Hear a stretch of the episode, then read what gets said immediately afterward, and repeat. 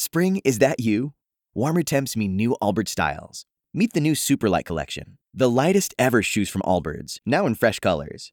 These must have travel shoes have a lighter than air feel and barely there fit that made them the most packable shoes ever.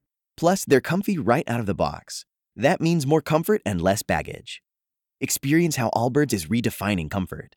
Visit allbirds.com and use code SUPER24 for a free pair of socks with a purchase of $48 or more. That's A L L B I R D S.com, code SUPER24. Let's talk to Congressman Kevin Hern. Good morning, Congressman. How are you, Kevin?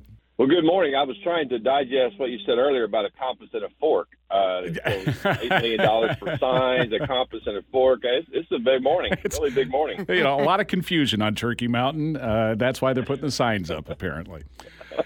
Uh, here we are, first day of early voting in Oklahoma. First time ever on a Wednesday. We got midterms on the mind. How about you? Well, me too. I mean, everybody has to take every election serious, uh, and that's why we, we run on the platform we run on. Uh, I believe you mentioned the election process. You know, it's it's fitting that Veterans Day follows just right after Election Day. You know, our veterans, many you know that we know in our area, we have a large veteran group in our area. My dad served 22 years in the Air Force, three tours of Vietnam, and you know, they went over there not for political purposes, but for freedom purposes. And, you know, when they see some of the things that's going on across this country today, I've had many, many veterans tell me, you know, Congressman, we've got to fix this. We can't continue down this road. So this is a very consequential election coming up here. And I think you're seeing across America that Americans are speaking, and there's going to be an overwhelming majority uh, for the House of Representatives uh, with Republican majority. It sure is looking that way. And, you know, you harken back to even Bill Clinton saying it's the economy, stupid, and, and his advisors saying it's the economy. It, it, it is inflation. This is what voters are going to the polls thinking about first and foremost. It is, and you know what? Uh, you referenced Bill Clinton. You know, it was actually you know everybody was talking about all the social policies and everything going on across America. And James Carville sitting in a Carville now yes. infamous, yeah, yeah, in a YouTube video said it's about the economy, stupid, and you know, I know I've, I've said this many times over that somewhere or many places he's yelling about that today, and and my Democrat colleagues just now are catching on. You know, some week before the election. Yeah, I don't know what kind of impact it will have now, but you know, I think the American people are now so you you can't fool me again. You know, to your point. Uh, you know, when you look at what's going on across America, you know, 99% of the things that are going on are impacting every American, 99% of Americans, and that's you know less money in your pocket, if you think about it, with the inflation rate it is right now, it takes one month of sal- one month's worth of salary today to buy what it did a year ago. So you're basically you know giving away a month of salary when you look at you know eight and a half nine percent of inflation, and and then when you look at what's happened to your 401k or your 529, you know, you're saving for your your kids' college, being responsible, you know, saving for it. You've lost one year of college savings with 25% down in the market. So American people are hurting. They're concerned not only about the inflation, but how it impacts their jobs and the economy, and they're certainly concerned about crime. Crime as it relates to the southern border. The border's wide open. We've had five million illegals, not even counting all the deadly fentanyls come across and killed so many Americans over the last couple of years. You mentioned, you know, Republicans likely will control the House of Representatives after these midterm elections.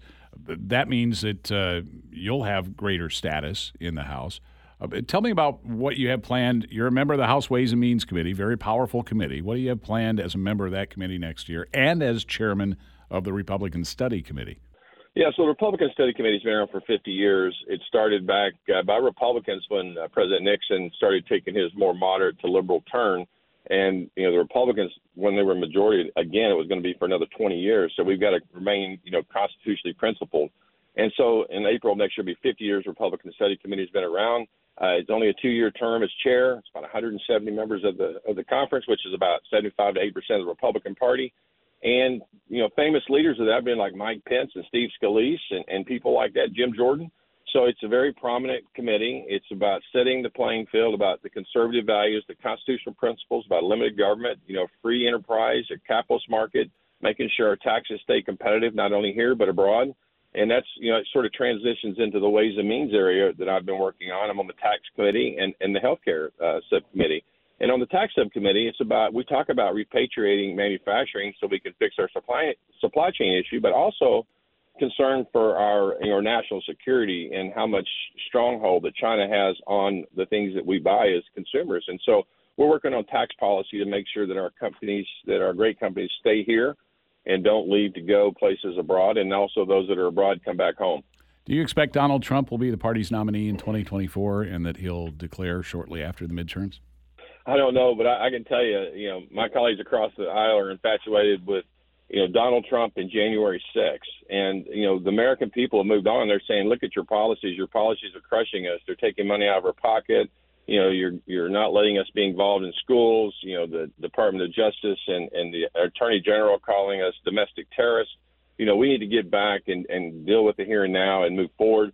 There's only one person in America knows if Donald Trump's going to run. That's Donald Trump, and he hasn't said it yet. So my answer as of today, he's not running until he says he is. Congressman Hern, thank you very much. Have a great day. You too. Have a great one. Congressman Kevin Hern. Spring? Is that you? Warmer temps mean new Allbirds styles. Meet the Superlight Collection, the lightest ever shoes from Allbirds, now in fresh colors. These must have travel shoes have a lighter than air feel and barely there fit that made them the most packable shoes ever. Plus, they're comfy right out of the box. That means more comfort and less baggage. Experience how Allbirds is redefining comfort. Visit allbirds.com and use code SUPER24 for a free pair of socks with a purchase of $48 or more. That's A L L B I R D S.com, code SUPER24.